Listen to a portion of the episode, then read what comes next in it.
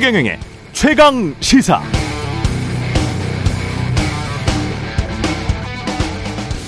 네, 어제 취임 100일 기자회견 윤석열 대통령의 모두 발언은 성과 중심이었습니다. 지난 정부에 대한 비판적 뉘앙스와 더불어서 윤석열 정부는 이것도 했고 저것도 했고 이것도 잘했고 저것도 잘했다는 식의 내용이 줄을 잃었습니다. 그런데 지지율은 왜 이렇게 낮은 것인가? 기자들의 질의응답 시간 첫 번째 질문이었는데요. 대통령은 이번 휴가를 계기로 지금부터 되짚어 보면서 조직과 정책 과제가 구현되는 과정에 어떤 문제가 있는지, 소통에 어떤 문제가 있는지 면밀하게 짚어 나갈 생각. 인사 쇄신은 정치적 목적을 갖고 해서는 안 되며 시간이 좀 필요할 것 같다. 대통령실 어디에 문제가 있었는지 지금 짚어보고 있다고 답변했습니다. 이번 휴가를 계기로 지금부터 되짚어 보면서 시간이 좀 필요할 것 같다. 지금 짚어보고 있다는 말은 지금까지와는 크게 다른 어떤 쇄신 방향이 지금 당장은 나올 것 같지 않다는 말이 되겠습니다. 네, 안녕하십니까. 8월 18일 세상에 이익이 되는 방송 최경령의 최강시사 출발합니다. 저는 KBS 최경령 기자고요. 최경령의 최강시사 유튜브에 검색하시면 실시간 방송 보실 수 있습니다. 문자 참여는 짧은 문자 50원, 기본자 100원이 드는 샵9730 유튜브 무료 콩 어플 많은 이용 부탁드리고요. 오늘 최강 시사 17일 어제 국민의힘 비대위 체제 효력 정지 가처분 신청 신문에 직접 참여한 이준석 국민의힘 전 대표 나와서 30분 동안 입장 들어보겠습니다. 전현희 국민권익위원회 위원장 그리고 정세현 전 통일부 장관도 만납니다.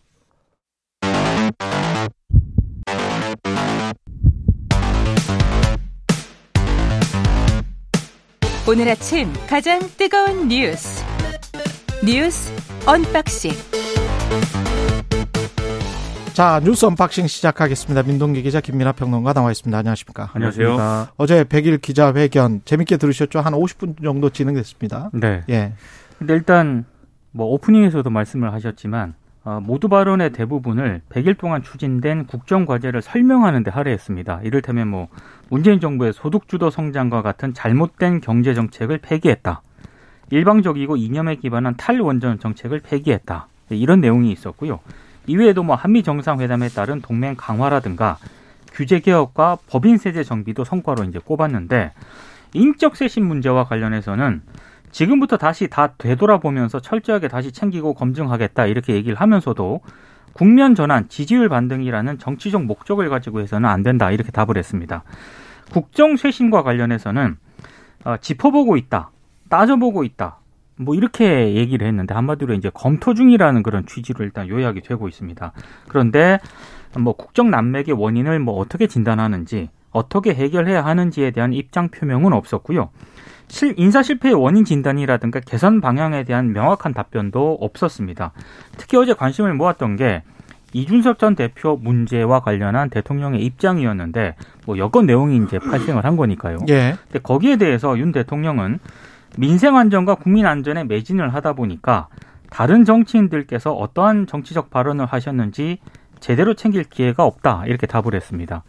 여기에 관련해서 이준석 당 대표도 또 바로 받아쳤죠. 어제 남부지법에 이제 가처분 그 신청 때문에 출석을 했는데요. 예. 어, 본인이 당내 민주주의에 대한 고민을 하다 보니 대통령께서 어떤 말씀을 하셨는지 제대로 챙기지 못했다. 불경스럽게도 이제 이렇게 답을 했는데 그래도 집권당의 대표인데 예. 대통령이 다른 정치인들이라는 표현을 쓴 것이 온당한 것이었는지는 잘 모르겠습니다.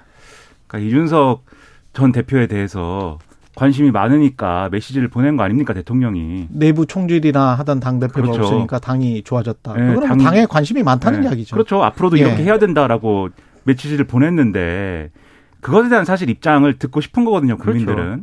그러니까 그 메시지를 예를 들면 진위는 그런 게 아니었는데 전후 음. 맥락상 이런 얘기였는데 그렇게 비춰져 가지고 참 죄송하다 국민들에게 뭐 이준석 대표 문제는 당에서 알아서 할 일이라고 생각한다. 그냥 이렇게만 얘기를 해도 어떤 설명은 한 거잖아요. 뭐 그 뒤에 반론도 잇따를 수 있고 여러 가지 평가가 잇따를 수 있겠지만 근데 그런 것조차 아니었다라는 점에서 이 문제에 대해서도 좀 실망스러운 메시지였다고 생각이 되고요. 전반적으로 제가 이, 이것을 기자회견 진행되는 것을 처음부터 끝까지 이제 봤는데 아 벌써 끝났나 이런 생각이 들었습니다. 아, 빨리 재밌었군요. 그 재미있으면은 그런 생각이 안 들죠. 벌써 예. 끝났다라는 생각은 예를 들면 영화관에 가서 영화를 보고 나왔는데 벌써 끝났나라는 생각이 들면 예. 재밌었던 거 아니에요 그러면? 어 흥행에는 일단 성공한 것. 그렇다기보다도 예. 영화가 예를 들면 기승전결도 있고 이제 아 이게 끝날 때가 됐다라는 느낌이 들면서 최, 모든 갈등이 해소되고 아. 마무리가 되지 않습니까? 예. 그게 아니고 기승전결에서 기에서 승 정도 갔는데 그냥 끝났다. 끝난 것 같은. 근데 러닝 타임은 2 시간 그대로다. 예. 비슷한 느낌이거든요. 예. 그러니까 기대했던 기자회견 내용이 아닌 겁니다. 그리고 윤석열 대통령이 그러니까 기대했던 기자회견이라는 거는 앞으로 어, 국정을 예를 들면 전환한다든지 또는 뭐 앞으로는 좀 민생과 경제의 어떤 위기 상황에 대해 대응하기 위해서 국민들의 힘을 모을 수 있는 어떤 걸 하겠다든지 음. 이런 것들이 어떤 청사진이랄지 이런 것들이 있어야 되는데 세신 의지라든가 청사진이라든가 이런 게 없지 않느냐. 이런 느낌이 들 수밖에 없었거든요. 그리고 예. 전 정권의 이제 나쁜 것들을 이제 바로 잡았다라는 것에 대해서도 뭐 전 정권에 대한 얘기를 할 수 있다고 보는데 근데 예를 들면은 어, 집값과 이제 전세값을 안정시켰다. 음. 이런 얘기도 하고 그랬는데 그게 이제 이 정권의 어떤 특정한 정책 때문에 그렇게 된 것이냐라는 것도 좀 의문이에요. 그러니까 이 성과라고 얘기하, 얘기하고 있는 것도 이 정권의 어떤 뭔가 구체적인 대응 때문에 그렇게 된 거냐도 의문 부호인 거여서 전반적으로 좀 실망스럽다라는 평가를 피할 수 없는 상황인 것 같습니다. 모두 발언이 어제 19분 정도 됐고요. 그렇죠. 거의 20분 됐습니다. 질의응답이 29분 정도 됐거든요. 그러니까 어떻게 보면은 대통령의 기자회견이라고 하는 게 대통령의 모두 발언도 중요하지만 음. 그 뒤에 진행되는 기자들과의 질의응답 그렇죠. 이런 게 굉장히 좀 재밌지 않습니까? 예. 근데 이제 29분이라는 그 질의응답 시간은 상당히 애매한 시간이었고요. 그리고 이제 뭐 김건희 여사 문제라든가 이런 부분에 대해서는 질문이 전혀 안 나왔거든요. 질문이 안 나왔던 부분들이 사실은 사람들이 관심이 많았던 부분들인데. 그렇습니다. 그리고 어제 이제 강인선 대변인 같은 경우가 이제 기자들의 질문을 이제 이렇게 선택을 하는 그런 위치에 있었잖아요. 그렇죠. 근데 또 너무 좀 편파적으로 좀 매체를 좀 어, 선정한 것 아니냐라는 논란까지 제기가 된 상황입니다. 왜냐하면 조중동, 한결의 경향, 한국일보, KBS, MBC 그러니까 이제 대선 후보 때는 대통령 후보로서는 메이저 언론사가 굉장히 좋다라고 말씀을 하셨, 하셨었는데 대통령이 되시고 난 다음에 어 주로 이제 작은 매체를 선호하시는 그런 경향을 보이더라고요. 그래서 그게 어떤 이유에서인지는 강인선 대변인이 알겠죠. 예. 이제 뭐 크고 작은 문제라기보다는 음. 그리고 대통령 후보 시절에 한 얘기도 의혹을 제기하려면 메이저 언론사에서 하라는 거였지. 예. 예, 작은 언론사가 뭐 가치가 없다 이런 건 아니었죠. 의혹을 제기를 할 때는 그러면 질문을 네. 하려면 어 근데 질문은 또 다른 건 질문은 또 네. 다른 영역인가요? 그런가 봐요. 그러니까는 SBS를 네. 제외하고는 뭐 채널 A하고 SBS 그렇죠. 정도 제외하고는 눈에 좀 띄지 않았는데 외신도 사실 요미우리는 일본 우파 신문이고 그렇습니다. 우익 신문이고 큰 신문이긴 하죠. 네. 지상파 방송 3사 중에서 미국 ABC를 선택했다는 것도 ABC는 월트 디즈니가 95년에 인수를 한 어, 상당히 공화당적 색깔이 강한 매체고요. 그렇죠. CNN은 우크라이나 아, 관련해 가지고 무기를 제공할 거냐 안 할 거냐 이거는 어, 어떻게 보면 매우 미국적인 시각으로 질문을 하는 그렇죠. 언론 사고 그래 왔었고 똑같은 질문을 지금 한 겁니다. 그래서 오히려 그런 이런 선택들이 다변적으로 다면적으로 국제 정세, 국내 정세, 국제 그 경제 현황까지 다 볼 수 있게 만들었나? 그렇 그리고 이제 나중에 그 조그마한 매체들 한 세 곳이 다 경제지들이었거든요. 그렇죠. 또는 교양 채널이었는데 그쪽에서 질문한 것들이 그 상당수가 이제 노동개혁과 관련된 것들이란 그렇죠. 말이죠. 그러니까 이제 아젠다를 미리 설정을 아주 대통령이 원하는 방향으로 질문을 하는 그런 아젠다들이 많았어요. 뒤에는 그런 것들만 질문을 했기 때문에 어떤 염화 시 중의 미소로 강인선 대변인이 뭔가 그 기자들의 성향이나 언론사의 성향을 파악을 하고 있었던 것이 아닌가 그런 측면에서는 참 일을 잘하고 있다 그렇게 생각을 합니다. 개인적으로는 예. 이준석 대표 전 대표가 이제 기자회견을 한게 예. 62분 동안 했거든요. 예. 1시간이 넘었습니다. 그렇죠. 근데 대통령이 그 취임 100일 기자회견을 하는데 어, 기자들과의 질의응답이 30분이 채 안 됐다라고 하는 것은 이거는 좀 다시 생각해봐야 될 문제이지 않나 싶어요. 음. 그리고 기자들이 또 그런 것도 있으면 저는 기자들이 좀 더 날카로운 질문을 던져야 되고 위축되지 않고 어떤 분위기든 간에 해야 될 질문을 해야 된다라고 생각을 하면서도 여기에 대해서 인간적으로 좀, 아, 저, 저 분위기면은 좀 질문하기가 어려울 수도 있어 라는 생각도 조금 한 게 뭐냐면 음.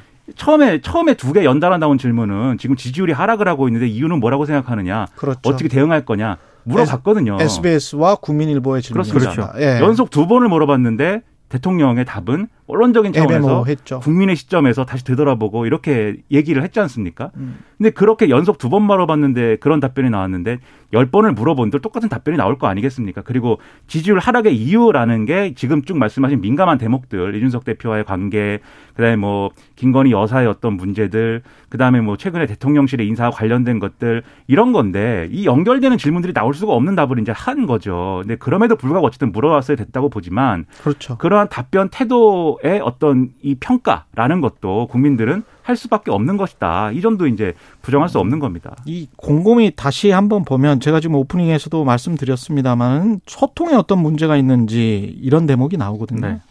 그러니까 지금 대통령실에서 생각하고 있는 것은 소통이나 구현되는 과정 그리고 이제 성과 위주로 모두 발언을 다 해버렸단 말이죠. 그러니까 우리는 굉장히 지금 잘하고 있는데 뭔가 소통이나 구현되는 과정에서 문제가 있기 때문에 정책이나 어떤 그 알맹이, 내용 이런 것들은 좋았다라고 지금 자체 평가를 하고 있는 것 같아요.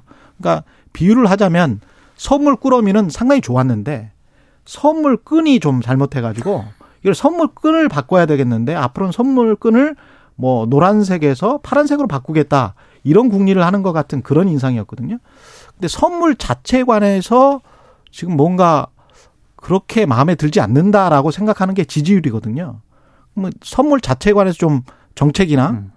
뭐 다른 것들 어 그런 것들을 좀 고민해 봐야 되지 않을까. 선물 그, 자체에 음. 관해서 고민해 봐야 되지 않을까 생각을 합니다. 예. 지금 말씀이 오늘 대부분의 언론들이 그래서 기자회견을 좀 부정적으로 평가한 맞습니다. 게 그런 이유인데 예. 국정 로드맵이 보여주지 못했다. 쇄신 의지가 없었다. 이렇게 평가를 하거든요. 그러니까 쇄신 의지라든가 국정 로드맵이라는 거는 이 정부가 하고자 하는 것을 뭐 명확하게 보여줘야 된다라는 것도 있지만 거기에 대해서 쇄신 의지라는 거는 뭐냐면 지금 말씀하신 대로 선물 포장지가 뭐 잘못됐기 때문에 아름다운 걸로 바꿔라. 그게 홍보 라인 교체한다는 거죠. 근데 그런 거는 아닌 것이죠. 음. 그런데 지금도 말씀하셨듯이 대통령실의 대응은 예를 들면은 강인선 대변인을 뭐 외신 대변인으로 좀 이동시키고 그렇죠. 대변인을 정무 감각이 있는 인사로 선발하겠다. 그리고 홍보수석으로 하는 건지 뭐 특보로 하는 건지 논란이 있었습니다마는 오늘 나온 보도들은 김은혜 전 의원을 홍보수석으로 하고 지금 최영범 수석은 내리겠다. 음. 그다음에 정책 혼선이 있기 때문에 정책 조정 수석 같은 거를 신설을 해가지고 그 담당자를 어쨌든 만들겠다 이 정도인데 사실은 이 정도 대응 이 포장지를 바꾸는 정도로는 안 된다라는 게 오늘 대부분의 언론의 반응이고 유일하게 조선일보만 어 이 사설에서 어 이 대통령의 어떤 기자회견 덕에 국민들은 좀 안심할 수 있었을 것이다라고 애써 평가를 했습니다만 음. 특이한 건 일면에 기자회견하고 있는 대통령 사진이 없어요 조선일보 일면에 어. 그게 다른 신문은 다 있는데 조선일보에는 없다라는 거는 어떤 의미겠는가. 그게 뭐 신문의 일면에 그렇게까지 의미 부여를 하느냐라고 볼 수도 있겠지만 유일하게 이제 없으니까 그런 대목에서는 분명히 부정적인 어떤 평가다라고 볼 수 있는 얘기 아니냐. 그런 점에서 스스로 돌아봐야 되는 거죠. 그리고 김연아 평론가가 아까 지적을 했습니다만은 시장과 정부의 역할을 좀 분리해서 생각할 필요는 있습니다. 그러니까 자본주의 시장의 경기 사이클 지금 저 집값이 내려가는 거는 한국뿐만이 아니고 미국도 그렇고 유럽도 그렇고 다 그렇거든요. 그렇죠. 그러면 미국이나 유럽이 한국과 동일한 정책을 취했기 때문에 윤석열 정부 100일과 똑같은 정책을 취했기 때문에 집값이 내려가는 거는 아니거든요. 지난해 하반기부터 인플레이션 압력이 심해졌고 그래서 금리를 올렸고 금리가 오른 것 때문에 경기가 조금씩 줄어들고 네. 총수요가 줄어들고 있다는 거는 뭐 상식적인 이야기잖아요. 이게 사실은 문재인 정부가 초기에 투기꾼 때문에 집값이 오른다고 해가지고 그쪽으로만 방향을 계속 맞췄잖아요. 그러니까 원인과 결과를 그렇게 그 완전히 믹스를 해서 음. 혼합을 해서 이거를 다 내복 시장에서 한 것도 내목이라고 한다면 나중에 경기 침체가 오면 그것도 윤석열 정부의 장, 잘못 때문입니까? 그럼 금리가 오르는 건 어쩔 수가 없는 거거든요. 그렇죠. 금리를 지금 올려야 되는 상황이고 거기로 그것으로부터 발생되는 어떤 구조 조정의 압박이랄지 경기 침체랄지 빚 이 빚에 대한 문제랄지 이런 것들은 또 정부가 잘 대응을 해 나가야 되는 문제인데 그런 어떤 시장의 그 굴곡까지도 다 내 거다. 이건 정말 아전 인수죠. 남의 그 그냥 강물에 있는 물을 자기 밭에다가 대서 아 이 아주 내 밭이 잘 운영되고 있어요. 이렇게 이야기하는 거하고 똑같습니다. 나는 물이 많아요. 이렇게 예. 얘기하는 거죠. 예. 그래서 그런 것들은 지난 정부 때도 마찬가지지만 윤석열 정부도 원인과 결과에 관해서는 조금 좀 구별을 하는 게 좋을 것 같습니다. 앞으로를 위해서도 그래요. 앞으로를 그렇습니다. 위해서도. 그게 예. 또 솔직한 태도인 거죠. 또. 예, 예. 그 국민의힘 비대위 가처분 신문이 있었는데 아직 결정은 안 났습니다. 어제 남부지법에서 있었고요. 핵심 쟁점은 국민의힘이 비대위를 출범할 만한 비상 상황이었는가 이 여부였습니다.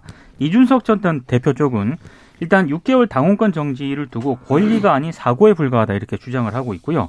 특히 권성동 원내대표가 참석한 의원총회에서 만장일치로 사고에 불과하다고 의견이 모아졌다 이렇게 얘기를 하고 있습니다. 여기에 대해서 국민의힘 쪽에서는 당헌을 보면 권리되는 등이라는 표현이 있다. 그래서 현재 지금 대표가 당원권이 정지된 상황은 권위에 준하는 상황으로 봐야 한다라고 반박을 하고 있습니다.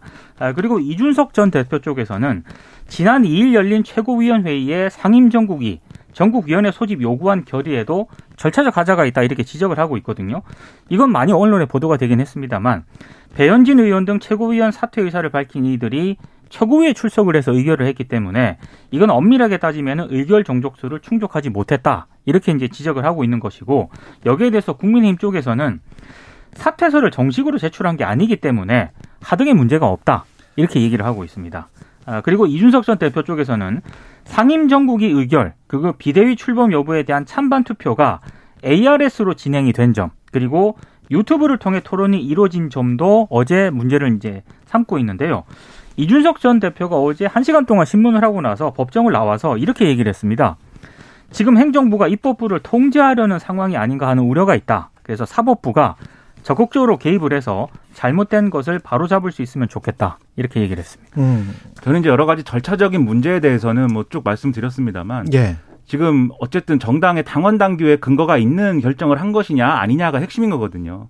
그런데 정당의 당원 당규에 대해서 그렇게까지 이제 재판부가 어, 엄중한 판단 그런 것은 잘 안 해왔기 때문에 저는 개인적으로는 이제 기각의 가능성이 더 높다라고 생각을 하고 있습니다. 평론가의 한 사람으로서. 예. 하지만 그것과 별개로 정치적인 평가는 이건 국민 누구라도 이 젊은 당대표를 이런 식으로 어, 내쫓다시피 해가지고 어, 이런 상황을 여당을 만들어버린 것 그리고 여당의 분란이 국정 동력의 훼손으로까지 이어지고 있다는 거에 대해서는 굉장히 비판적으로 평가할 수밖에 없는 거예요. 저는 이게 국민의힘이 결국은 대가를 치르게 될 그럴 상황이다라고 생각을 하고 음. 그런 상황을 바로 잡기 위한 여러 가지 노력들이 가처분 신청이 인용되느냐 기각되느냐에서 끝나는 게 아니라 그 이후에서도 스스로 혁신하려는 노력 계속 돼야 된다고 봐요. 근데 그런 거 없이는 이 국민들이 어 지금 충분한 어떤 기대를 가지고 선택할 수 없는 상황을 스스로 보여주고 있다. 좀 그런 점에서 예. 상당히 우려가 많이 됩니다.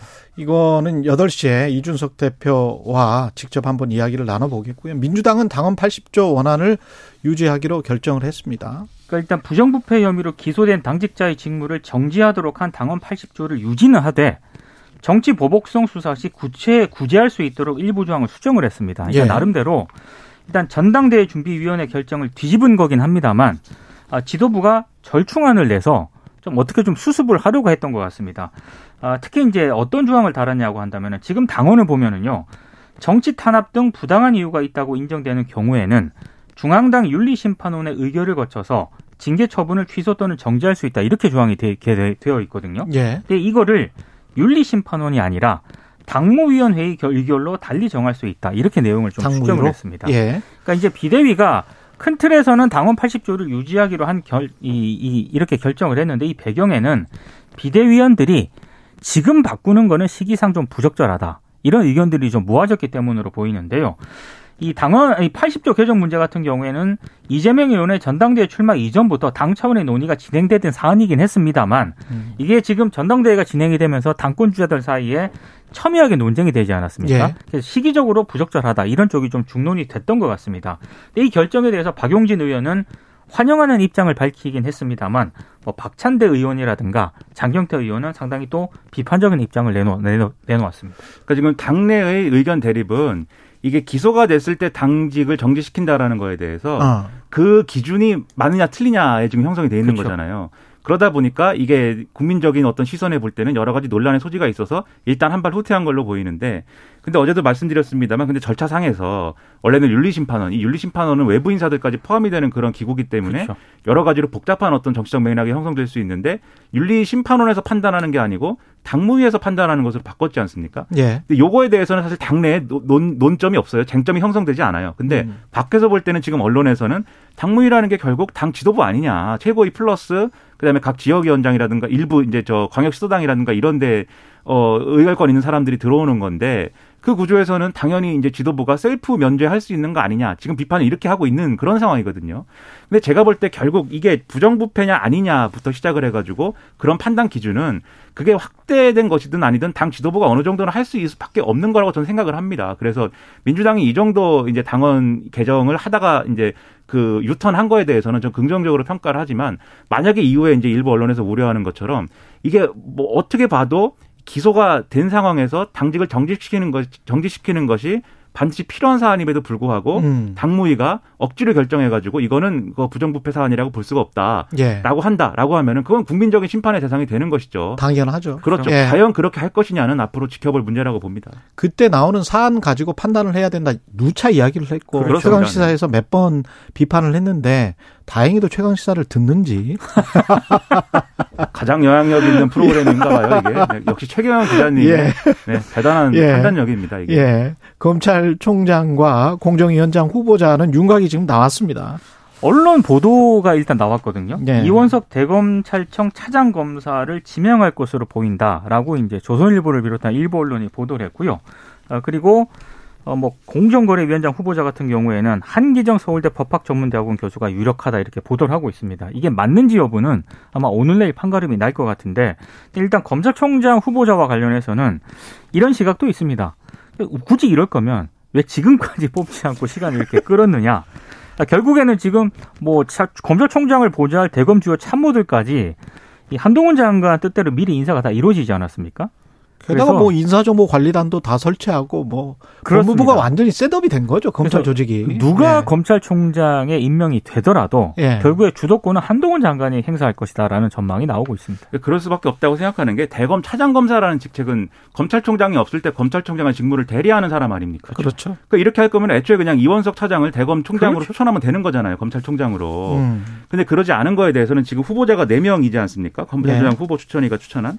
근데 그 중에 여완석 검사, 김우건 검사는 소위 말하는 언론에서 분류하는 윤석열 사단이 아니에요. 특수통 검사들이긴 한데. 그렇죠. 음. 그리고 이두봉 검사, 그다음에 지금 말씀하신 이제 이원석 검사가 소위 말하는 윤석열 사단인데 이두봉 검사는 무슨 논란이 있습니다. 그 뭐라고 하죠? 보복 기소라고 하나요? 네. 유성 씨 그렇죠. 가족 조작 사건과 관련해서 좀 연관이 돼 있던 그렇죠. 얘기죠. 그렇죠. 네. 그러다 보니까 결국 그러면 이, 원석 검사 아니냐라는 건데. 음. 그러니까 제가 볼 때는 특 검찰 중에서도 특수통, 특수통 중에서도 서로 못 믿는 부분이 있는 거 아니냐라는 의심이 드는 거예요, 저는. 그러니까는 한동훈 장관이 먼저 인사를 선제적으로 다 해버린 다음에 그러고 나서도 지나서 지나서 결국 자신과 연수원 동기고 지금 대검 차장을 맡고 있는 이원석 검사를 추천할 수밖에 없는 상황 아니냐. 저는 이렇게까지 생각이 되는 건데 그렇다고 하면 굉장히 편협한 국정운영 아닙니까? 지금 당장 이제 이원석 검사가 연수원 27기여서 음. 검사들이 또 옷을 많이 벗어야 된다 뭐 그렇죠. 이런 얘기도 나오는데 옷 벗고 승진하는 검사들은 그럼 또 어떤 사람들인 거냐 이런 얘기 될 수 있거든요. 예. 그래서 이런 것들에 대해서 좀 자각을 하고 있는지 상당히 좀 걱정이 됩니다. 우리 뭐 검사들 옷 벗는 거 걱정할 필요는 없어요. 그분들 다 대형 로펌으로 그렇죠. 가가지고 또 옷을 잘... 벗는 게 걱정이라기보다는 예, 예. 거기서 나오는 논란, 예. 예. 저의 또 나름대로의 네, 걱정거리죠. 네. 예. 짧게 조 바이든 대통령이 인플레이션 감축 법안에 서명을 했습니다. 우리나라 돈으로 약 천조 원 가량 규모의 인플레이션 감축법인데요. 예. 이게 특히 뭐 공화당이라든가 민주당 일각에서도 이게 반대를 했었는데 음. 어찌 됐든 극적 합의를 거쳐서 상하원 차례로 통과가 됐습니다. 앞으로 이제 중간 선거에서 이게 상당히 좀 어느 정도 효과를 발휘할 것인가 이게 관건인데 우리로서는 조금 조금 좀 손해가 보일 것 같기도 합니다. 우리 기업 입장에서는 특히 이제 우리 돈 약 천만 원의 세액 공제 혜택을 주기로 했는데 전기차 그렇습니다. 전기차 같은 경우에. 근데 미국에서 생산된 차량으로 한정을 했거든요. 그러니까 미국에서 우리가 전기차를 생산하지는 않죠. 다른 그렇습니다. 차는 내연기관 차는 생산하지만. 그렇습니다. 예. 그래서 현대기아차 같은 경우에는 미국 시장에서 전기차 판매에 상당히 좀 타격을 받을 것으로 보입니다. 그러니까 이름이 인플레이션 감축법인데 돈을 더 쓰는 내용이 상당 부분 들어가 있는데 그렇죠. 음. 이건 아무래도 인플레이션 때문에 피해를 본 어떤 서민들의 도움이 되기 위한 그런 개념으로 접근을 하고 있겠죠. 근데 그런 네, 점에서는 그게 아니고 에너지를 저 탄소 쪽 탄소 줄이는 쪽으로 가기 때문에 그 에너지 가격이 워낙 높잖아요. 석유나 그렇죠. 네. 뭐 그런 것들을 덜 의존할 수 있다. 그래서 인플레이션 감축 법안이라는 상당히 기만적인 용어입니다. 그렇죠. 그게 이제 에너지 안보하고 기후 변화 대응이고 예, 예. 나머지 예. 이제 무슨 뭐 서민 의료 보장이라든가 뭐 이런 것들이 또 포함돼 있어서 그렇게 말씀드렸는데 예. 결과적으로 우리 현대차나 이런 데 주가는 또 이것 때문에 하락을 했어요. 그것 때문에 신문들 걱정이 많았고 일면에 다 나와 있는데 뭐 순리대로 되지 않겠습니까? 결과적으로는 지금 말씀하신 대로. 나중에 이거 아주 재밌는 사안인데 인플레이션이 이렇게 해서 그 감소가 될지는 모르겠어요. 그렇죠. 예. 네. 뉴스 unboxing 민동기 기자 김민하 평론가였습니다. 고맙습니다. 고맙습니다. KBS 1라디오 최경영의 최강시사 듣고 계신 지금 시각 7시 46분입니다.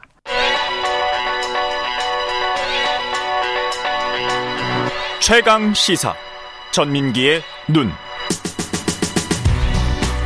네, 한 주간 화제 이슈를 빅데이터로 알아보는 시간입니다. 전민기 한국인사이트 연구소 팀장과 함께합니다. 예, 오늘 고물가 네. 시대에 mz 세대가 살아가는 법 빅데이터로 분석해보는 거죠? 네, 맞습니다. 예. 그 요즘 워낙 물가 많이 올랐잖아요. 2개월 예. 연속 6% 넘는 소비자 물가 상승률인데 이게 보니까 두 달 연속 이렇게 오른 거는 외환 위기 당시 1997년 12월에 6.6%, 1998년 11월에 6.8% 이후 23년 8개월 만이더라고요. 그렇죠.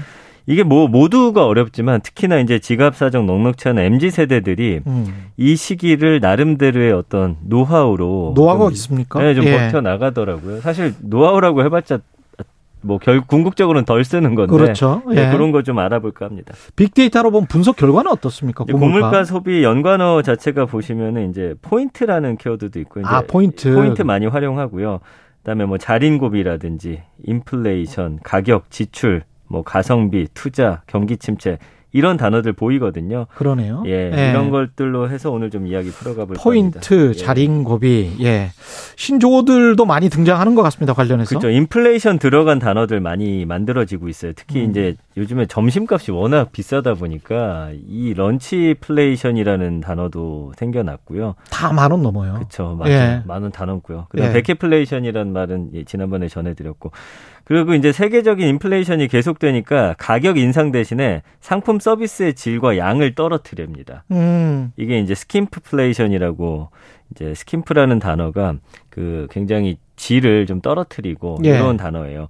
그러다 보니까 이제 쥐어짠다는 뜻이 screw가 들어간 screwflation. 아. 완전히 쥐어짜는 생활을 한다. 이런 이제 단어도 나오고 있습니다. 뭐 어디 가서 보면 한식이건 양식이건 간에 예. 과거에 한 3분의 2 정도 나오는 것 같더라고요.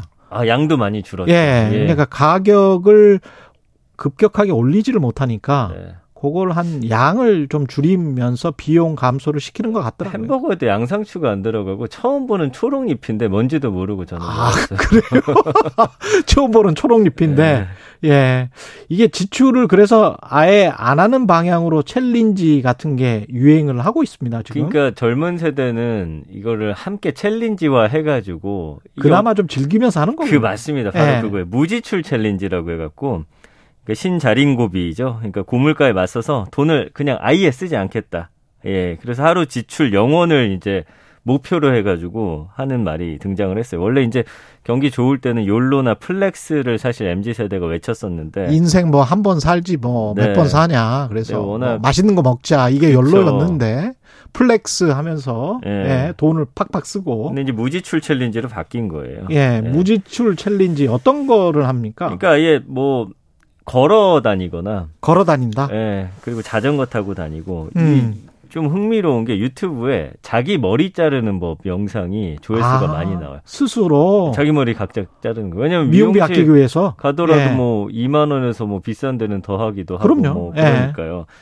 그리고 이제 외식비하고 배달 수수료가 워낙 오르다 보니까 아예 그 배달 앱을 삭제하는 운동도 일어나고 있고요. 배달 앱을 네. 삭제하고 이제 냉파족이라고 해서 냉장고 파먹기인데 냉장고 열면 뭔가 냉동실에 가득 뭐, 차 있잖아요. 뭐 있죠. 그래서 그거 하나씩 끄집어 내 가지고 이제 먹는 거거든요. 예. 그리고 그 탕비족, 탕비실 털어먹기라고 해갖고 탕비족, 예. 회사에 회사 있는, 안에 있는, 예, 거기 와서 그냥 때우는 분들도 계시고 그렇습니다.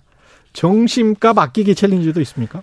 그러니까 뭐 냉면 같은 경우는 평양냉면 막 16,000원까지도 해요. 서울 서울을 그렇죠. 예, 이런 예. 뭐 댓글도 많았고요. 그래서 실제로 그 한국 소비자원 가격 사이트 그 비교를 보니까 칼국수가 한 8,300원 정도, 비빔밥 9,600원, 삼계탕이 한 15,000원 정도. 그래서 음. 사실 만 원 한 장으로는 도심에서 점심 한 끼 해결하기 만만치 않죠. 여기다 커피까지 마시면 뭐 2만 원 훌쩍 넘어가는 그렇죠. 거거든요. 예. 그래서 끼니마다 만 원짜리 식사하면 한 달 식대로만 90만 원이 나가요. 음. 이게 이제 부담되니까 MZ 세대들은 점심값 아끼기 challenge를 또 실천하는 겁니다. 그래서 이제 가성비 전략이 지금 많이 떠오르고 있습니다. 뭐 어, 가성비 전략 어떻게 하는 건가요? 편의점 가는 겁니까? 네, 가성비 식사 쭉 쳐봤더니 편의점, 편의점 도시락 뭐 해가지고 이제 여러 가지들 나오는데 일단은 편의점이죠. 천 원대 음. 컵라면 삼각김밥부터 해서 사천 원, 육천 원대 도시락까지. 그리고 이제 대형마트가 가까운 회사에 있는 분들은 어, 4, 5천 원대 또 식사를 할 수가 있고요. 그 다음에 요즘에 이제 그 관공서 지도라고 해가지고 뭐냐면 구내 식당 맞아요.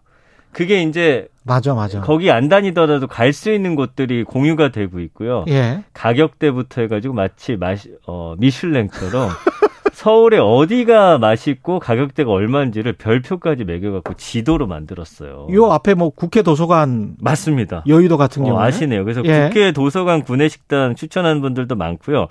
바플닷컴이라고 하는 사이트에서는 서울 소재 구내 식당의 식당과 가격 정보가 쭉 올라왔어요. 그래서 뭐 여의도 전경련 회관은 조중 석식학 5천 원, 평일 중식만 하는 신사역 국민연금공단도 5천 원, 그다음에 서초구 서울지방조달청도 외부인 식사가 가능한데 한 4,700원. 음. 그리고 또 어디 대학교가 맛있다더라. 이런 정보가 아. 쭉쭉쭉쭉 나열이 되고 있습니다. 그러니까 짠테크를 하는 거네요. 정말 짠테크를 네. 하는 거네. 예. 그러니까 요즘에 이제 짠테크라고 해가지고 이제 짜다와 재테크의 합성어인데 그 돈 모으기가 쉽지가 않아요. 그래서 26주 적금 같은 거. 이 지난해 12월에 이미 천만 계좌 26주 적금? 예, 카카오뱅크가 만들었는데 보통 이제 적금 가입 기간이 1년 이상인데 양 6개월간의 짧은 가입 기간이 특징이고요. 연령대별로 보니까 30대 이하 고객이 70%가 넘더라고요.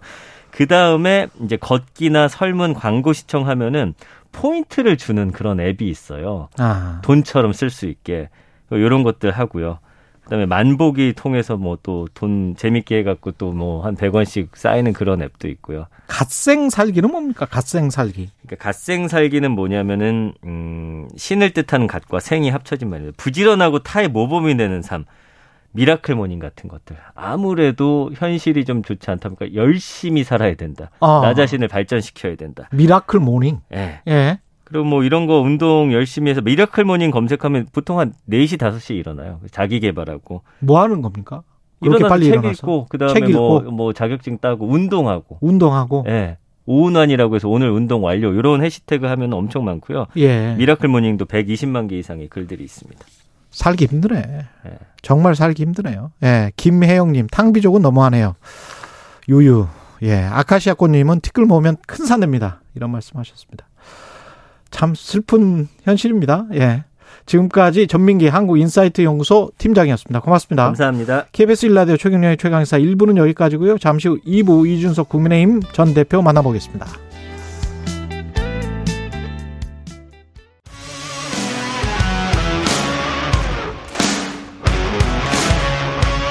오늘 하루 이슈의 중심 최경영의 최강 시사. 네, 요즘 이분 행보에 여의도 정치권의 관심이 집중되고 있습니다. 징계 후 36일 만에 공식 기자회견 열고 분주한 행보 이어가는 국민의힘 이준석 대표. 어제는 당 비대위 전환 효력정지 가처분 신청 법원 신문에 참석을 했고요. 출석했고요. 직접 입장을 밝혔습니다. 국민의힘 이준석 대표 나와 계십니다. 안녕하십니까? 네, 안녕하십니까? 예, 어제 법원에 출석해서 진술을 하셨고 네. 심경은 복잡하셨을 테지만 논리적으로는 이성적으로는 다 정리가 된 상황일 것 같습니다. 오늘 아침은. 뭐 아무래도 뭐 그 가처분 준비를 했던 기간 동안에 저도 이제 저 같이 하는 변호사들과 상의를 많이 했었고 그리고 이 절차는 뭐 제가 당 대표로 있으면서도 굉장히 익숙한 절차들이었기 때문에 음. 거기에 어떤 문제가 있는지는 명확하게 파악하고 있었고 그래서 뭐 재판장님께서 묻는 질문 성실하게 답하고 왔습니다. 재판장님 뭘 물으시던가요? 두 가지잖아요. 절차에 대한 문제점 예. 그리고 원리 원칙과 내용에 대한 문제점 두 개가 있지 않겠습니까? 예. 그러니까 절차에 대한 문제라고 하는 거는 이제 전국위를 개최하는 과정에서 음. 이게 이제 최고위가 상임전국위를 소집하고 상임전국위가 전국위를 소집한다 뭐 이런 절차로 갔을 때 그리고 그 과정에서 우리 소위 얘기하는 좀비 최고위 또는 음. 언데드 최고위 그러니까 결국엔 사퇴한다는 의사를 밝힌 최고위원들이 어, 사퇴하면서, 아, 사퇴하면서 뭐 요식행위다 그러면서 이런 절차를 진행하고 하는 것이 옳느냐. 라는 부분. 사퇴 선언과 동시에 사퇴가 효력이 발생한 거 아니냐. 이런 부분에 대한 다툼이 있었던 것이고, 그거에 대해서 이제 하자가 치유됐다고 이제 주장하는 게 당측 이제 변호인의 주장이었고, 뭐 그런 게 절차적 문제였고요. 내용적으로는. 내용적으로는 이겁니다. 결국엔 비상 상황을 선포하는 데 있어가지고, 이렇게 보시면 돼요. 그러니까 그 어제 그 채무자 측 그러니까 그 대리인, 그러니까 당측 대리인께서 비상 상황의 근거로 원래는 이제 최고위가 기능 상실했기 때문에 그렇다는 취지로만 얘기한 걸로 돼 있었는데 예. 지지율 하락이나 저의 징계 등을 같이 언급했어요. 그랬더라고요. 예, 예, 세 가지를 언급한 겁니다. 근데 예. 지지율 하락이 비상 상황의 근거가 된다고 하면요, 음. 그거는 이게 정치적으로 굉장히 악용될 소지가 있습니다. 음. 무슨 말이냐면 지지율 당 지지율이라는 거는 엄청 출렁입니다. 어떤 당이든지 뭐 우리 당도 40% 언저리까지 갔다가 20%까지 가기도 하고 이런 일이 비일비재하고 예를 들어 최근에 뭐 김성원 의원의 문제되었던 수해 발언 같은 것들 네. 그런 게 한 대여섯 번 있으면 지지율 쭉쭉 떨어집니다. 근데 예를 들어 당 지도부가 그러면은 그런 어떤 발언에 대해 가지고 책임을 져야 되느냐? 음. 그거는 문제가 있는 거거든요. 예. 당의 지지율 하락이라고 하는 거는 지도부의 문제뿐만 아니라 여러 가지 이유로 발생할 수 있는 것이고 그거를 이유로 만약에 어 비상 상황을 선포할 수 있다. 비상 상황은 국가로 치면은 계엄에 가까운 거예요. 어. 그거를 그렇게 마음대로 남발할 수 있다? 상임 전국이라는 조직이 음. 상임 전국이는요 이런 거예요. 특히 선출된 그런 권력이 아닙니다. 상임 전국위는 당연직이 대부분이에요. 음. 어디 뭐 지방의회, 의회 장을 하고 있는 사람들이나 이런 사람 전국위에 들어가고 그 중에서 또 보면은 뭐 청년 중에 청년위원회에서 뭐 다명 다섯 명 선임해가지고 상임 전국에 들어가고 뭐 이런 식이거든요. 예.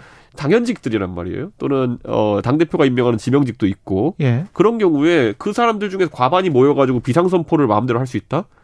이거는 정당의 안정성이 굉장히 위험합니다. 어. 예를 들어 저가 징계를 당한 케이스 말고도요. 예. 예를 누가 갑자기 어 좀 아파가지고 뭐 수술을 해가지고 한두 달 정도 누워 있어야 된다. 그래서 사고다. 근데 그 사이에 지지율이 떨어진다? 그럼 갑자기 비상 상태를 선포할 수 있다는 거 아닙니까? 그러네. 비대위 전환을 시도할 수 있다는 거 아닙니까? 논리적으로는 예. 그러니까 이 비상 선포권이라고 하는 것은 굉장히 엄격하게 다뤄줘야 되는 겁니다. 어. 우리나라에서도 예를 들어 계엄을 선포하잖아요. 예. 그럼 나중에 의회가 추인해야 됩니다. 그거는. 그렇죠. 의회가 추인하지 않는 계엄 권한이 만약에 대통령한테 있다 그러면요 말이 안 되는 거예요. 자, 제가 그래서 예를 한번 들어볼게요. 음. 비대위원장을 선임한 데 있어가지고 예를 들어서 당 대표가 원래 선임 권한을 갖습니다. 비대위 전환했을 때. 예. 그러면 예를 들어서 당 대표가 임기가 한 달 남았어요. 음. 그런데 갑자기 지지율이 떨어졌다 그래가지고 비상을 선포합니다. 상임정국위를 통해서 보통 상임정국위는 대표가 컨트롤할 수 있어요. 웬만한 상황에서는. 예. 그러면 비상을 선포해요. 그 다음에 자기 최측근을 예를 들어 임기 한 6개월에 비상대책위원장으로 선임해 버립니다. 음. 그게 가능해요. 비상선포가 가능하면은. 그리고 전국이 추임만 받으면 돼요. 그러면은. 음. 그럼 전국이도 역시나 정상적인 통상적인 상황에서는 그 대표가 장악하는 게 가능합니다. 그렇기 때문에 그러면 예를 들어 대표가 임기 한 달 남뜨고 그런 지지율 하락이나 아니면 몇 가지 비상 상황을 만들어서 자의적으로 해석해 가지고 선포해 버리면은 6개월 임기 연장되는 거나 마찬가지입니다. 국민의힘 측에서는 대표 징계, 국정 지지율 하락, 그리고 최고위원 사퇴 이세 가지를 아까 말씀하신 대로 들고 있는데 대표 징계가 비상 상황이랑 연결될 수 있습니까? 저는 불가능하다 보고 우선 사고라고 판단한 거 아니겠습니까? 음. 첫 번째 그에 기반해서 모든 상황이 진행되고 있었고 저는 또 이렇게 말씀드리고 싶은 것이 뭐냐면은 징계라는 거는 당의 징계라고 하는 건 가변성이 있습니다 어느 정도. 예. 예를 들어 대법원 그러니까 우리가 일반적인 형사 재판 같은 경우에는 어떤 1심, 2심, 3심 이렇게 다루고 나면은 그 형이 확정됐다는 의미가 있잖아요. 그렇죠. 근데 윤리위 징계 같은 경우에는 이런 겁니다. 얘 저한테 왜 재심을 안 했냐 그러잖아요. 음. 사실관계를 다투는 거였으면 재심을 좀 걸었을 겁니다. 다시 다시 봐라 이렇게 했을 거거든요. 예. 근데 저한테는 사실관계 다툰 게 아니라 품위 유지 위반이다를 걸었잖아요. 아, 그랬죠. 예. 그러니까 어. 윤리위원들 모여가지고 야 이건 품위 유지 위반인 것 같아라고 결정한 거예요. 음. 자 그러면은 품위 유지 위반을 갖고 그럼 원래 형사 재판 같은 경우에는요 1심 보는 재판부 다르고 2심 보는 재판부 다르고 3심 보는 재판 다르잖아요. 그렇죠. 그러면 같은 사안을 보고도 다른 법리와 다른 사실관계를 볼 수 있는 거잖아요. 예. 예. 그런데 이거는 같은 윤리위원회가 음. 한번 보고 나중에 이제 요식행위성 절차로 재심을 해가지고 일주일 뒤에 다시 보고 결과가 달라지면 그거 자체가 모순이거든요. 그러네. 예. 새로운 아. 뭐 증거가 나오고 이런 상황도 아니고 우리, 우리끼리 모여가지고 품위 유지 위반인 것 같아 했는데 다음 주에 생각해보니까 아닌 것 같아. 이러면 이거는 완전 우스운 거잖아요. 음. 그래서 전 재심 청구를 할 수가 없었던 거예요. 음. 그리고 나서 이제 가처분을 예를 들어 제가 왜 안 했냐 그러는데 징계에 대해 가지고. 예. 가처분을 했다 생각해 보세요. 그러면은 예를 들어 사실관계를 다룬 데 있어 가지고 사실관계를 다룬 데 있어서 만약에 이 사람들이 잘못된 판단을 했다. 어. 아니면은 뭐 그렇게 쓰면은 법원이 개입해 가지고 야 이거 사실관계 잘못 다뤘잖아 이렇게 하면 되는 거거든요. 그게 가처분이 가능하겠죠 그러면. 음. 근데 지금 상황은 뭐냐면 우리끼리 모여가지고 문제가 좀 있는 것 같아. 음. 라는 거는 정당의 자율권이라고 준장할 가능성이 높아요. 그래서 예. 가처분의 인용 가능성이 낮게 봤던 거거든요 저는. 예. 그래서 저는 이제 예를 들어서 형사 절차를 통해 가지고 제가 무혐의를 받으면은 전 거기에 대해서 다툴 겁니다 징계 효력에 대해 가지고. 음. 그리고 또 이 징계라고 하는 거는 가변성이 있기 때문에 6개월이 지속되는지 여부도 지금 상황에서는 불투명한 거죠. 형사체벌 경찰 수사 결과에 따라서 무혐의를 받으면 다툴 것이다. 이 징계에 관해서는 네. 이 가처분 신청은 어떻게 나올 것으로 예상을 하세요? 저는 이거는 법리상으로 보면 당연히 이거는 인용이 돼야 된다고 판단하고요. 네. 어 전국이의 결과가 어차피 다시 해도 똑같을 것이다라는 논리로 이제 채무자 측에서 주장을 아 채무자 측이 주장했거든요. 네. 그러니까 이거는 제가 보전받을 이제 실익이 없다. 음. 네. 라고 이제 이야기하는 것인데 예. 그런 것 자체가 굉장히 이제 제가 봤을 때는 치졸한 논리다. 아. 네, 저는 이렇게 보고 있습니다. 보존받을 실익이 없다. 어차피 우리는 당신을 당 대표로 인정하지 않는 상황이다. 뭐 이거를 다시 한번 말하고 있는 거네요. 그걸 어제부터 주호영 대표도 이야기하고 있고, 음. 그리고 그, 그, 가처분 신청한 채무, 음. 아, 가처분 이제 채무자 측. 예. 그, 대, 그 변호인도 그렇게 얘기하고 있는데. 예. 뭐, 어차피 우리는 무시할 거다. 뭐 이런 취지라면 굉장히 그거는 이상한 거죠. 근데 인용이든 기각이 나오든 어떻게 나올지는 모르겠습니다만 결정문이 꽤 길게 나올 거 아니에요? 거기에서 어떤 정치적인 맥락이나 함의를 또 잡을 수 있다고 보세요? 결국 저는 음. 그 정당의 많은 불합리한 일들에 대해서 법원이 어, 가처분 시험을 받아들이지 않을 때는 어, 정당 운영의 어떤 자율성이라든지 이런 걸 존중한다는 취지로 이야기를 하거든요. 그렇겠죠. 네, 그런데 예. 그게 지도 체계의 변동이라든지 중차대한 음. 사안에 대해 가지고는 적극성을 띌 필요성도 있다라고 좀 보고 있습니다. 아. 네. 그래서 실제로 뭐 물론 다른 정당이긴 하지만 민생당이나 이런 곳에서는 음. 비대위원장에 대한 어떤 가처분이나 이런 것들이 인용된 사례가 있습니다. 예. 기각되면 항고로 갑니까? 그건 모르겠습니다. 저는 그거는 그런 것들은 법적인 절차들은 음. 저도 이런 거 처음 해보는 거 아니겠습니까? 그렇죠.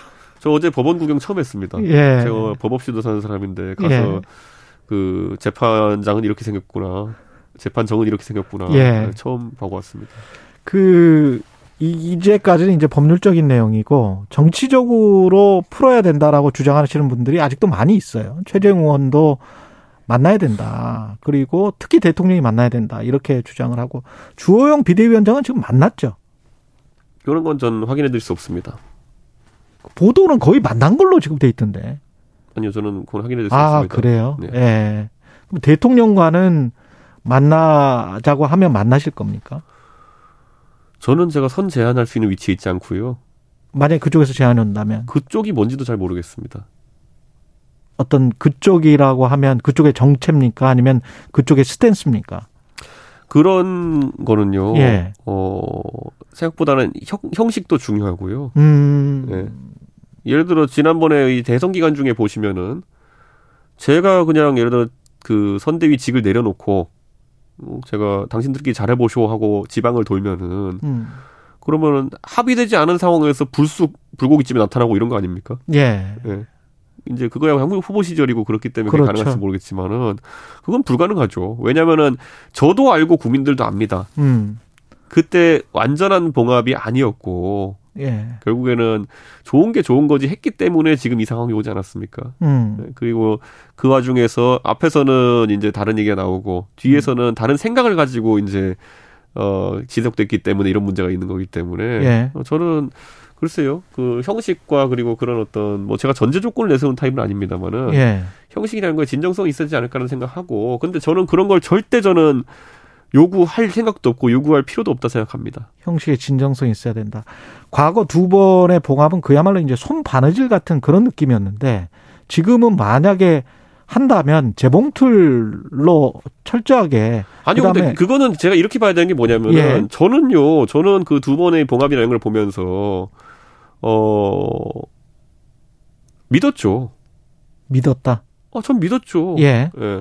뭐 물론 그 안에서 아까 말했던 것처럼 뭐 이번에 얘기한 것처럼 뭐 뒤에서 좀 안 좋은 얘기가 들린다 정도는 있었겠지만은 예. 아 그래도 그거야 무슨 뭐 어, 좀 뭐, 미시적인 상황이고 사적으로 그렇게 이야기할 수도 어, 큰 있다. 틀에서는 예를 들어 서 예. 선거의 성과가 좋고 이렇게 하면은 음.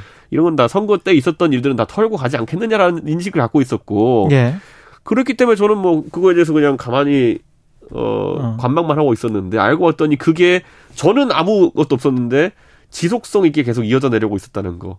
저는 어떤 아무 감정이 없었는데 네. 감정이 남았다. 아 저야 제가 선거 이기면 됐고 내 할일 네. 하면 되지 내 자기 정치 이제 하겠다. 그 음. 그 자기 정치한 게 뭐 내 이익을 위해서 하겠다는 것도 아니고 내가 하고 싶었던 정당 개혁이나 이런 것들 당을 추진하겠다라고 하는 건데 네. 그게 뭐가 문제겠어 하고 이제 한 건데 알고 봤더니 뒤에서 이제 윤핵관들 이런 사람들은 대통령 의중을 파악하고 그런 건지 뭐 지령을 받았는지 뭐인지 모르겠지만은 정치 공작성에 가까운 이제 행동들 하고 있었던 거거든요. 지방선거 이후에 그렇죠. 승리 이후에 예. 예.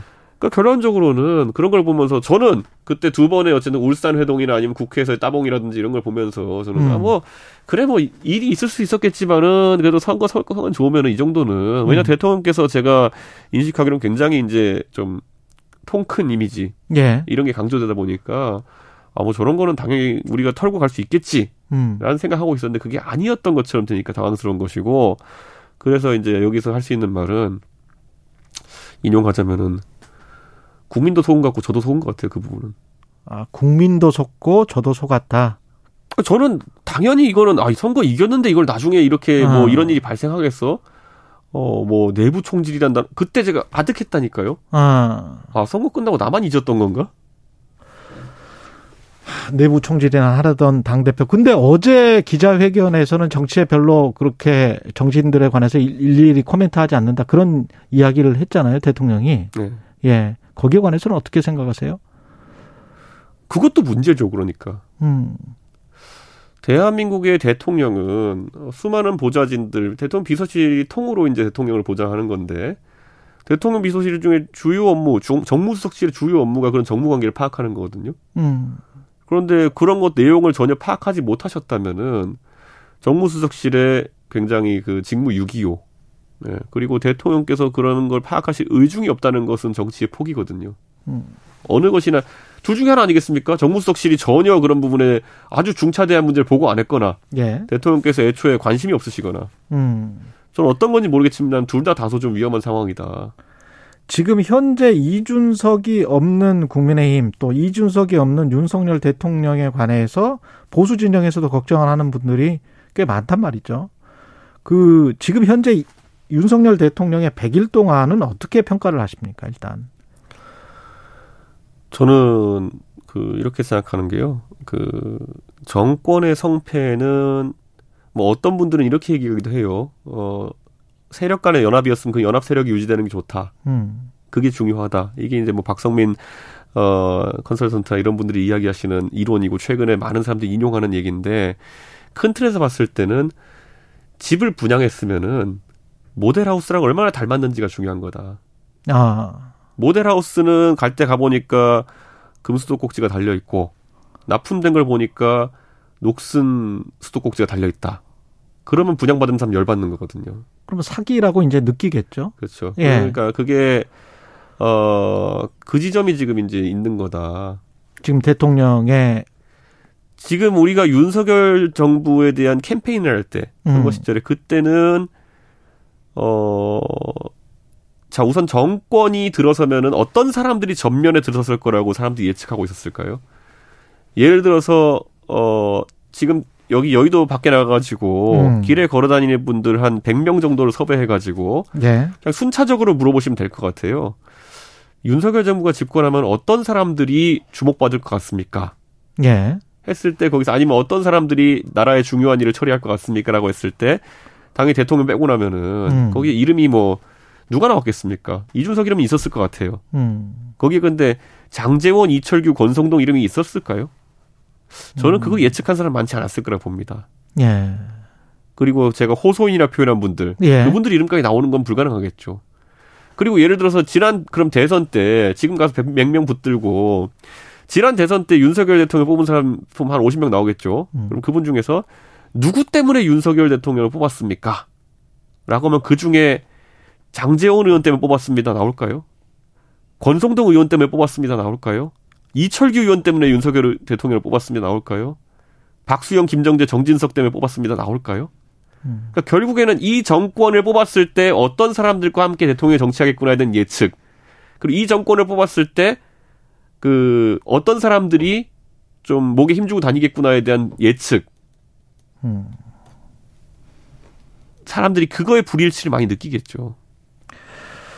그 아까 저도 속았습니다. 이 이야기를 하셨잖아요. 그게 대통령의 앞으로의 국정 운영 스타일이나 이런 것들이 이렇게 될지 몰랐다. 또는 지금 말씀하신 것처럼 어떤 사람을 등용하고 어떤 사람을 옆에 둘지를 몰랐다라는 말씀이신지 아니면은 어떤 대통령이 내놓는 정책들의 실체가 이런 것일지 몰랐다는 것인지 그게 좀 궁금하네요.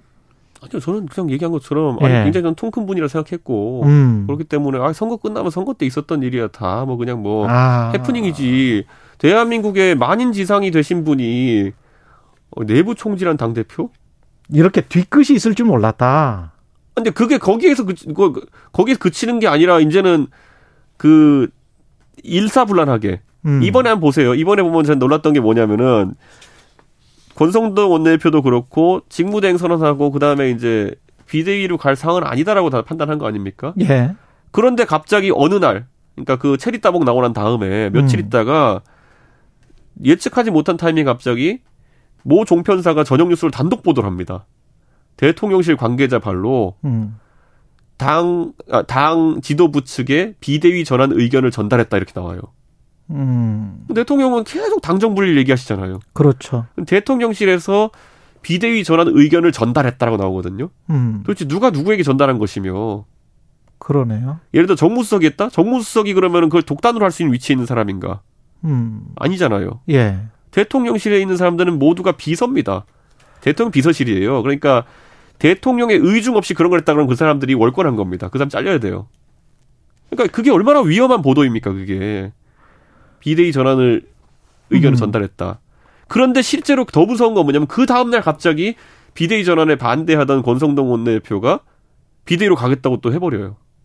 무슨 심경 변화가 있었는지는 모르겠지만은. 그러면 지금 말씀하시는 거 듣고 보니까 국민의힘은 그러면 윤석열 대통령의 당이 됐네요.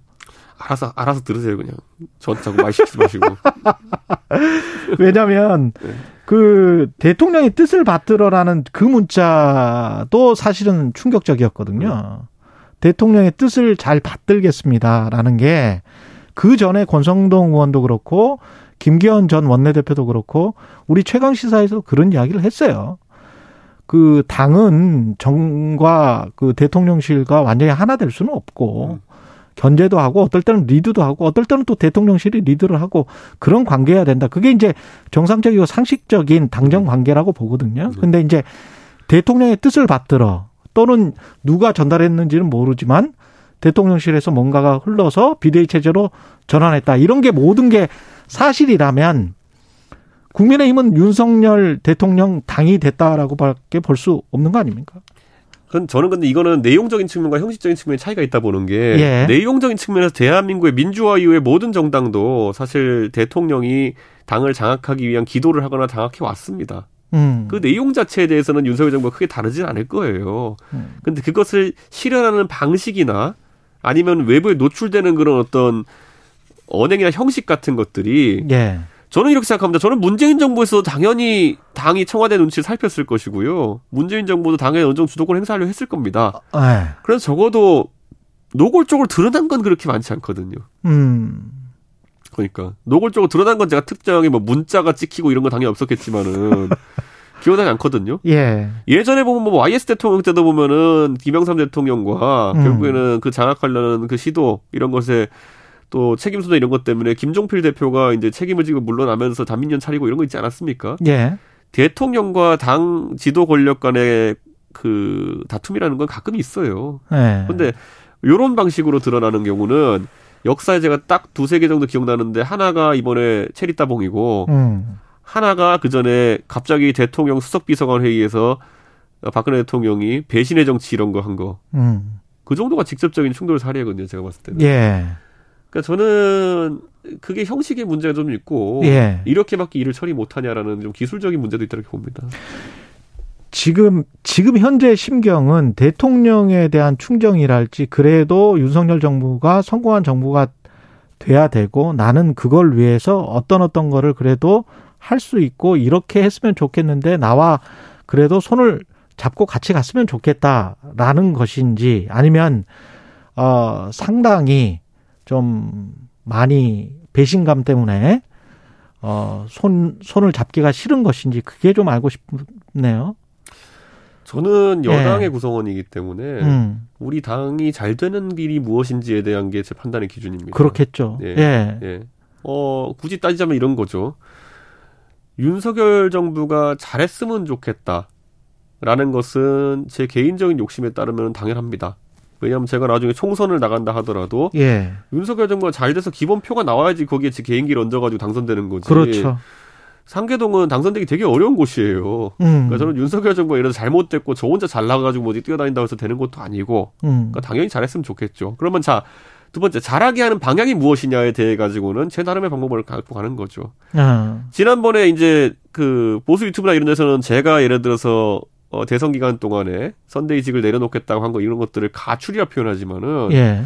가출은요 대표직 때려치고 갈 수도 있었어요. 그게 아니라 그게 오히려 명확하죠. 제가 만약에 그 당 말아 이 당 말아먹겠다고 생각하고 제가 어, 할 생각이었으면 그때 때려쳤어야죠. 어. 아예 대표직도 내려놓고 그런데 그 과정에서 제가 사실상에 이제 다툼을 했던 이유는 뭐냐면은 이렇게라도 해가지고 바꿔놔야 된다는 그 절박함이 있었던 거거든요. 음. 왜냐하면 대선 진짜 이겨야 된다고 생각했기 때문에. 예.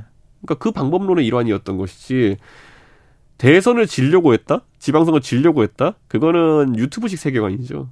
지금은 어떻습니까? 지금은 사실은 밖에서 보기에는 지지율이 내려가면 내려갈수록 이준석이 필요했구나라고 대통령실이나 당에서 더 생각을 할 가능성이 높고 오히려 지지율이 이준석 당대표가 없는 상황에서 뭐 안정되거나 올라간다면 그러면 이준석 당대표의 효용성이 떨어질 가능성이 높고 사실은 이준석 정치와 그러니까 이런 거잖아요. 그 예. 이게 꼭 그 보수 정당은 쓴맛을 봐야지만이 그 다음에 해법을 찾는 경향성이 있어요. 음. 이준석은 이준석이 당 대표하면서 왜 그렇게 당내 의원들한테 싫은 소리 많이 듣고 그들과 어울리지 못했느냐라는 얘기를 많이 하시잖아요. 예. 그 결과적으로요. 당, 이 보수당에서 최근 한 10년 사이에 선거 이긴 대표 딱 두 명이거든요. 음. 그러니까 박근혜 대통령이 2012년에 총선 이긴 거 제가 비대위 할 때 비대위원을 할 때 이후에는 단 한 번도 선거 이긴 적이 없어요. 다 지방선거도 뭐 6대 7이거나 막 이렇고 아, 뭐 그랬거든요 보면은. 예. 박근혜 정부 시절에도 그 뒤로는 당연히 이긴 거 없고 탄핵 이후에는 딱 두면 김정희 이준석이거든요. 둘 다 우리 당대 의원님들이랑 굉장히 충돌이 많았어요. 음. 그게 뭘 의미하는 걸까요? 그러니까 우리 당의 이제 의원들이 의석수가 줄어들면은 100석 정도로 줄어들면 120석 이렇게 줄어들게 되면요.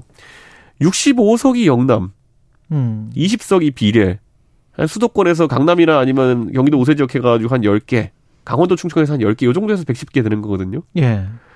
이분들은 공천만 받으면 다음번에 당선될 가능성이 높다 보고 계세요. 음. 어, 그렇기 때문에 새로운 것을 하는 게 오히려 약간 부담인 경우가 되게 많아요. 물론 그, 그 다 그런 건 아니고 그 개혁적인 분들도 있지만은 음. 그러다 보니까 조금만 당을 중도화시키고 또는 개혁적인 방향 이끌려 그러면은 저항이 세게 들어오고 잘 기억해 보세요. 김종인 위원장 서울시장 선거 보고 부산시장 선거 보궐선거 당선되기 전날까지도 음. 저 양반 때문에 우리 당 망한다 소리했어요. 지금도 저항의 일환입니까? 그러면 보세요. 그때도 보면요, 네. 이 보수 정당에 있는 분들의 가장 특징이 뭐냐면요. 뭐 당을 개혁해서 아니면 당을 뭐 이렇게 중도화해서 선거 이기겠다는 생각은 별로 안 하고요. 음. 보통 그 바지를 거의 배바지 될 때까지 끌어올려 가지고 자기 지지층 완전 끌어올려 가지고 어떻게든 이 그 좁은 지역에 승부 보려고 하는 경우가 되게 많아요. 예. 그러니까 세상에 문재인 싫어하는 사람 다 모아라 봐라 이렇게 해가지고 했던 게 2020년에 미래통합당이라는 시도거든요. 음. 민주당 빼고 다 모여라 이거 아닙니까? 음. 다 모여가지고 논리랍시고는 맨날 하는 게 뭐냐면 야 내가 우리 동네가 친구들이랑 얘기해봤더니만은 음. 그 자리에 문재인 좋아하는 사람 아무도 없더라. 그러니까 문재인 싫어하는 사람은 다 모으고 우리 이겨. 이게 대한민국의 그 당시 제1야당의 선거 전략 수준이었어요. 문재인 좋아하는 사람 아무도 없더라 내 주변에. 그러니까 우리는 합치기만 하면 이긴다. 합치자. 지금 그렇게 가고 있다? 뻔하죠. 자, 서울시장 선거 때, 그 부산시장 선거 때, 그럼 어떤 김종인의 그런 어떤 서진 정책과 중도화 전략, 복지 강화 이런 전략에 대해 가지고 그럼 대립되는 위치에 있었던 우리 당의 다른 중진다 이런 분 어떤 입장이었냐면은 음. 안철수랑 단일화해야지만 이긴다. 그거밖에 없다. 근데 그거를 굉장히 타이트하게 끌고 가고 안철수한테 싫은 소리 하는 저 할아버지는 당을 망치려고 하는 사람이다. 그 논리밖에 없었어요. 지금 2분밖에 안 남아서 네. 앞으로 계획에 창당도 있습니까? 없죠. 없습니까? 네. 내년 내후년쯤에는 아마 소용돌이 칠 것이다. 박지원, 장성철 이야기를 하고 있습니다. 박지원 원장님이 예. 제가 계속 지적하지만은 예. 국정원장을 제대로 하신 것 같은 게 예. 국내 정치에 대한 정보 수집을 하나도 안 하시는 것 같아요. 예. 저는 국정원장이면은 굉장히 이렇게 정치에 대해서도 예. 최근에 최신 정보를 가지고 업데이트 하셨을 줄 알았는데 음. 역시 해외 정보만 다루시다 보니까 이준석 전 당대표는 국민의힘에 남아서 생존해서 국회의원 공천을 받을 것이다. 이렇게 제가 이해도 될까요? 제가 그래서 항상 이렇게 얘기하잖아요. 예.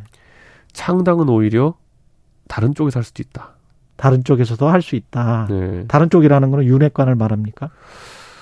이런 게 있는 거죠. 보통 정상적인 상황에서 이런 생각을 사람들이 예. 야 당 지지율이 낮고 지금 만약 대통령 지지율이 낮으면은 음. 창당을 하는 거는 거의 뭐 정치적 자살 행위 아니냐. 음. 그걸 왜 하겠느냐 이렇게 얘기하거든요. 근데 그거는 어, 우리가 일반적인 사람들을 놓고 얘기하는 거예요. 때로는 이런 경우도 있습니다. 알겠습니다. 나는 일을 너무 잘하는데 예. 당이 이상해가지고 예. 내가 지지율이 안 올라. 이런 논리적 구성을 본인이 믿는다 그러면은 음. 야 나는 진짜 잘하는데 빚 보려면 창당해야겠네 이렇게 갈 수도 있어요. 음. 네, 그러니까 그거는 전혀 모르는 겁니다. 이준석 국민의힘 전 당대표였습니다. 고맙습니다. 네, 감사합니다.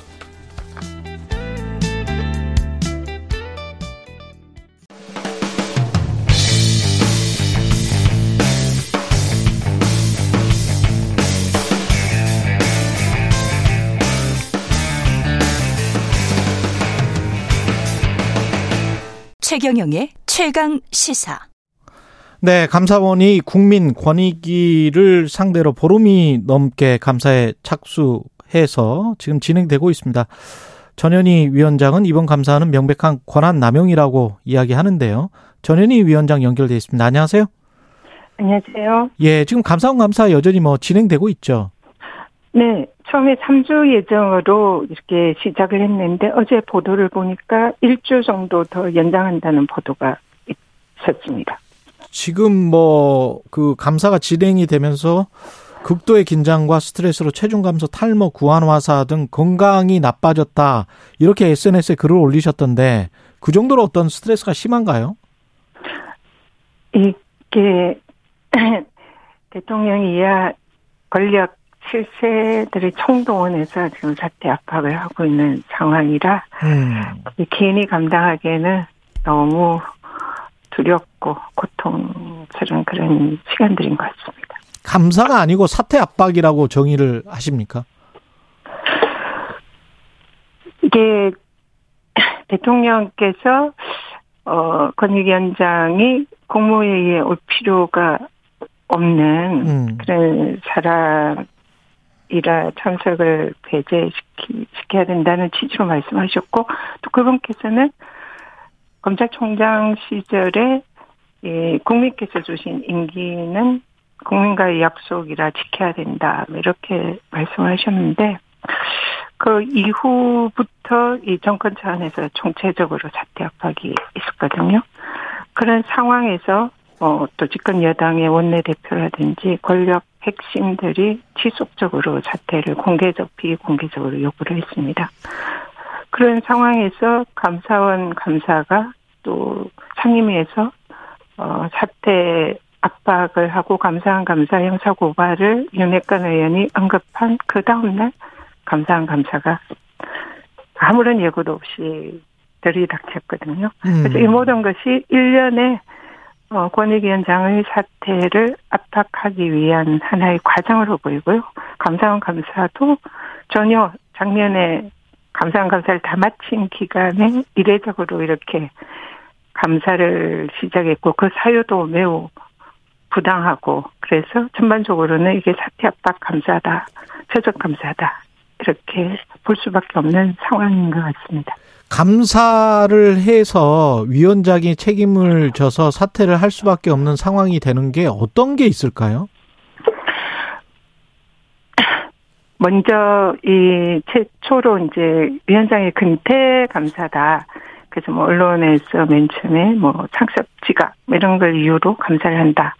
네. 그러면서 감사를 시작을 했거든요. 예. 근데 통상의 경우에 뭐 그러니까 제가 서울에서 일을 보고 오후에 세종에 출근한 그러니까, 그러니까 통상 장관들에게 흔히 있을 수 있는 그런 업무 형태를 지각이라는 일종의 누명을 지은 거죠. 음. 그러니까 망신주기식으로 감사를 시작하면서 아마 그때 이제 저보고 이 정도면 물러나라 이렇게 했고 아마 대부분 그 정도면 물러났을 겁니다. 근데 이제 물러나지 않고 계속 이제 부당성을 지적하니까 감사가 어, 계속 확대가 되는 겁니다. 그냥 이 유권에서 감사라든지 또 전직원에 대한 감사, 전 업무에 대한 감사. 그래서 하나라도 먼지가 나올 때까지 전방위적으로 먼지 처리식 감사를 하는 거죠. 그러니까 끊임없이 사퇴할 때까지 압박하는 그런 정말 이해할 수 없는 그런 형태의 형식의 감사다. 이렇게 보입니다. 지금 현재 전 직원과 전 업무에 대한 감사가 진행되고 있는 건가요, 그러면? 네, 그렇습니다. 그러면 이거는 어떻게 보면 이제 권익위 내부에서 행정을 할 때 다른 직원들도 위원장 때문에 위원장이 나가지 않아서 우리가 이렇게 감사를 호되게 당하기 때문에 위원장이 나가줬으면 좋겠다라는 어떤 내부 분위기 조성을 시킬 수도 있겠네요. 이런 감사원의 업무 자체가. 네, 그렇습니다. 그리고 권익위원장으로서 이 가장 강한 사태 압박의 요인은요. 혹시나 이번 감사로 인해서 지원들이 다칠 수도 있, 음. 있지 않을까, 불이익이 있지 않을까. 이게 제일 두렵고 또 직원들에게 정말 미안한 부분입니다. 그리고 직원들도 마찬가지로 안 받아도 될 감사가 위원장이 임기를 지키니까 어 좀 원망을 하는 이런 것도 있을 수도 있고요. 그런 아. 부분도 굉장히 미안하게 생각을 하고 그래서 이게 이제 위원장에 관해서 이렇게 타겟으로 하다가 직원들까지 해서 갈라치기, 괴롭히기식으로 좀 매우 비겁한 형태의 감사다 이렇게 생각합니다. 감사 방식은 어떻습니까? 이게 이제 감사원에서 권익위에 이제 저에 대한 자료 제출 요구와 뭐 전직원 업무들에 대한 이제 자료 제출 요구를 하니까 무엇 타겟으로 하고 있는지 분명히 드러나거든요. 예.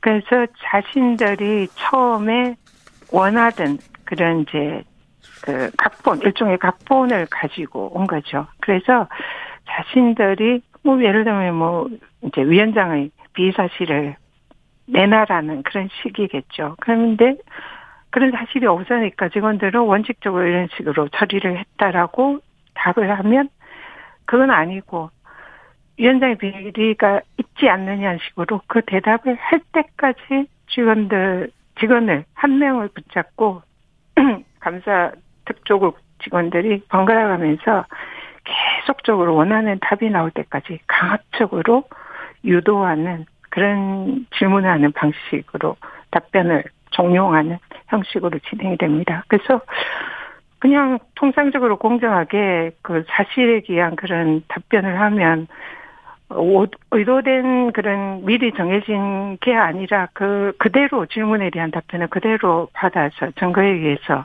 이렇게 감사를 해야 되는데 그런 형식이 아니라 원하는 답이 나올 때까지 끝까지 한다. 이런 식으로 해서 직원들도 그 강압적 조사에 두려움을 느끼고 또 자신들이 불이익을 받지 않을까 이런 게 이제 전 직원들에게 퍼지는 이런 상황입니다. 그래서 매우 강압적인 방식으로 어 강압 그 사퇴 압박 감사를 하고 적법 절차를 위반하고 있다 생각합니다.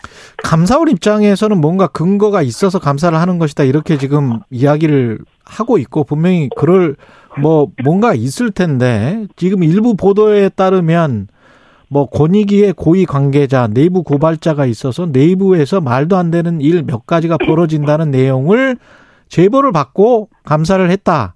이렇게 지금 주장을 하고 있지 않습니까? 네, 이 이제 처음에는 그 위원장의 근태를 이유로 표적 감사를 하다가 이게 이제 정치적 감사로 사대 압박 감사로 법적인 문제가 있다는 것이 이제 계속 제기가 되니까 감사원에서 예. 일종의 꼬리 자르기를 한 게 아닌가 싶습니다. 아. 원래는 이런 제보자의 신분이나 이런 것도 누, 누설을 하면 안 되는데 감사원 팔 이제 보도로 권익위의 고위 관계자의 제보로 시작이 됐다. 그러니까 이거는 자신들은 표적, 표적 감사가 아니라 어, 믿을 만한 제보기 때문에 감사를 할 수 없었 다는 식으로 포장하기 위해서 일종의 꼬리 자르기 식으로 이제 신분을 누설, 누설을 시킨 거라고 판단이 되고요. 네. 근데 뭐 이 부분에 대해서 어참 위원장에서 너무 안타깝습니다. 우리 내부에서 이런 일이 있었다는 것이 참 슬픈 일이고요. 그래서 여기에 대해서 누가 했는지 뭐 이런 부분은 파악은 하지는 않았습니다. 그리고 앞으로 수사 기관에서 수사를 하면 전모가 저절로 밝혀질 거다 생각합니다. 그 한덕수 국무총리는 오히려 모든 것을 정치적으로 해석해 말하는 건 자제하는 게 좋지 않겠느냐라고 전현희 권익위원장께 이야기를 했거든요. 공무원으로서 정치적 중립을 지켜야 한다. 이렇게 이야기를 하면서 이 발언에 대해서는 어떻게 생각하십니까? 총리님의 발언에 어 적극 공감합니다. 근데 총리님께서 중요한 사실을 간과를 하신 게 아닌가 생각이 듭니다. 네. 어, 이 권익 총리님께서 말씀하신 그 공무원의 중립성을 지키기 위해서 제가 이런 공개적 발언을 할 수밖에 없는 상황에 몰린 것입니다. 음. 예, 어, 권익위는 부패 방지 총괄 기관이자 국가대표 옴부즈만 기관으로 정치적 중립을 지켜야 되는 독립적인 그런 기관입니다. 예. 그래서 예. 권익위 위원장으로서 정권이 바뀌어도 법률에 정해진 임기를 지키고 어, 권익위 독립성과 중립성을 지키기 위해서 사실 묵묵히 진짜 일만 해왔습니다. 한 번도 정치적 발언 같은 것도 하지 않았고요. 근데 어, 대통령께서 굳이 국무회의에 올 필요가 없다. 그리고 또 총리께서 어, 홍장표 KDI 원장 관련 같이 관련돼서 어, 우리와 맞지 않는 그런 사람들이다 얘기를 하면서 대통령실 국무회의 잠수에도 배제시키고 총리 주제 공회의 잠수도 아예 배제를 시켰습니다. 그 이후에 이제 어, 국정 운영 지원 기관을 자임하는 감사원의 이 감사도 시작됐고 집권 여당의 총 사태 압박이 시작이 됐거든요. 예. 그래서 총리께서 말하신 공무원의 정치적 중립 원칙적으로 진짜 어려운 말씀입니다. 음. 저도 정말 정치적 중립을 지키면서 묵묵히 일만 하고 싶습니다. 그러면 총리께서 어, 권익위원장에게 가해지는 이런 모든 정치적 중립을 훼손하는 정치적 탄압을 중단시켜 주실 것을 간곡히 요청드리고요. 또 대통령 국정 운영 지연 기간을 차임하면서 사실상 정치적 중립을 훼손하고 있는 감사원에게 당장 그 부당한 정치 탄압 감사 그만두라 이렇게 말씀하시는 것이 옳은 어 일이다 생각합니다. 그래서 네. 권익위 정치적 중립 지키기 위해서 정말로 어려운 이 고통을 겪고 있는 권익위원장에게 어 이런 중립을 지켜라 하시는 것보다 중립을 훼손하고 있는 모든 이런 정치적 탄압의 부당성을 총리님께서 지적을 해주시기를 간곡히 예, 음. 말씀드립니다. 그 마지막으로 지금 뭐 정당한 감사가 아니고 사태 압박일 뿐이다. 정치적인 감사다라고 지금 말씀을 하고 계시는데 이 사태 압박에 끝까지 굴하지 않고 그냥 계속 하겠다라고 생각을 하고 계시는 거예요? 아니면은 이렇게 직원들까지 다칠 수가 있으니 그래도 조금 좀 나와야 되는 건가 이런 생각도 좀 드십니까? 지금 어, 최근에 어떤 기사를 보니까 어떤 남평 작가님께서 제가 또 하나의 독립운동을 하고 있다. 권익의 독립성을 지키기 위한 그런 싸움을 하고 있다는 취지의 그런 남평 그림을 올리셨더라고요. 예. 제가 하고 있는 이 일이 정말로 어, 진짜 죽을 정도로 무섭고 두려운 일입니다. 그렇지만 이런 권익의 독립성과 중립성을 지키기 위한 어, 저에게 주어진 어 무거운 책임이다 생각을 합니다. 그래서 그 권익위의 중립성과 독립성을 지키는 데에 어 앞으로도 어 최선을 다하겠다 그런 생각을 하고 있고요. 근데 다만 가장 힘들고 아픈 부분, 제가 정신적으로 고통을 가장 심하게 느끼는 부분이 혹여나 이 과정에서 저는 다치는 거는 뭐 제가 감수를 해야 되겠지만 혹시 직원들에게 불이익이나 뭐 그런 일이 생기지 않을까 그게 제일 예. 걱정이 되고 고민이 됩니다. 여기까지 듣겠습니다. 국민권익위 위원회 전현희 위원장이었습니다. 고맙습니다. 감사합니다. 고맙습니다. 예. 예. KBS 1라디오 최경영의 최강시사 듣고 계신 지금 시각 8시 44분입니다.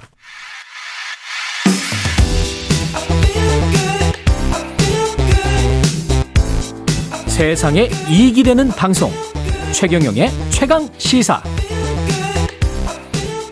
네, 북한이 어제 새벽 미사일 두 발을 발사했습니다. 윤석열 정부 취임 100일에 맞춰서 한미 연합훈련에 대한 반발, 담대한 구상에 대한 담대한 응답이다. 이런 언론의 분석이 나오고 있습니다. 정세현 전 통일부 장관 연결돼 있습니다. 안녕하세요. 예, 안녕하세요. 예, 건강은 좀 괜찮으세요? 예, 난 본래 건강한 사람이에요. 목소리 좋으십니다. 그 예. 어제 새벽에 순항 미사일 두 발을 발사를 했는데 어떤 예. 의미일까요? 두 가지 의미가 있다고 생각합니다. 우선 어, 담대한 구상인가요? 저 광복절 경축사에서 나온 어, 대북 정책, 대북, 대북 제의라고 봐야 되나? 예. 뭐 대북 제의 같지도 않던데. 여간 그에 대한 일종의 그 초보적인 반응의 의미가 있고, 어, 그 쓸데없는 소리 하지 말라는 얘기 같기도 하고, 음. 또 하나는, 음, 16일부터 그 20일까지, 에, 아, 22일부터 9월 1일까지 하는 을지 Freedom Shield.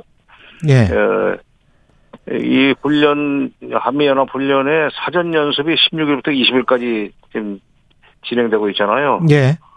그, 그 기간 중에, 그러니까, 어, 자기들이, 에, 자기들도, 어, 군사적으로 대응을 잘 하고 있, 잘, 잘 한다기보다는 실적이 하고 있다.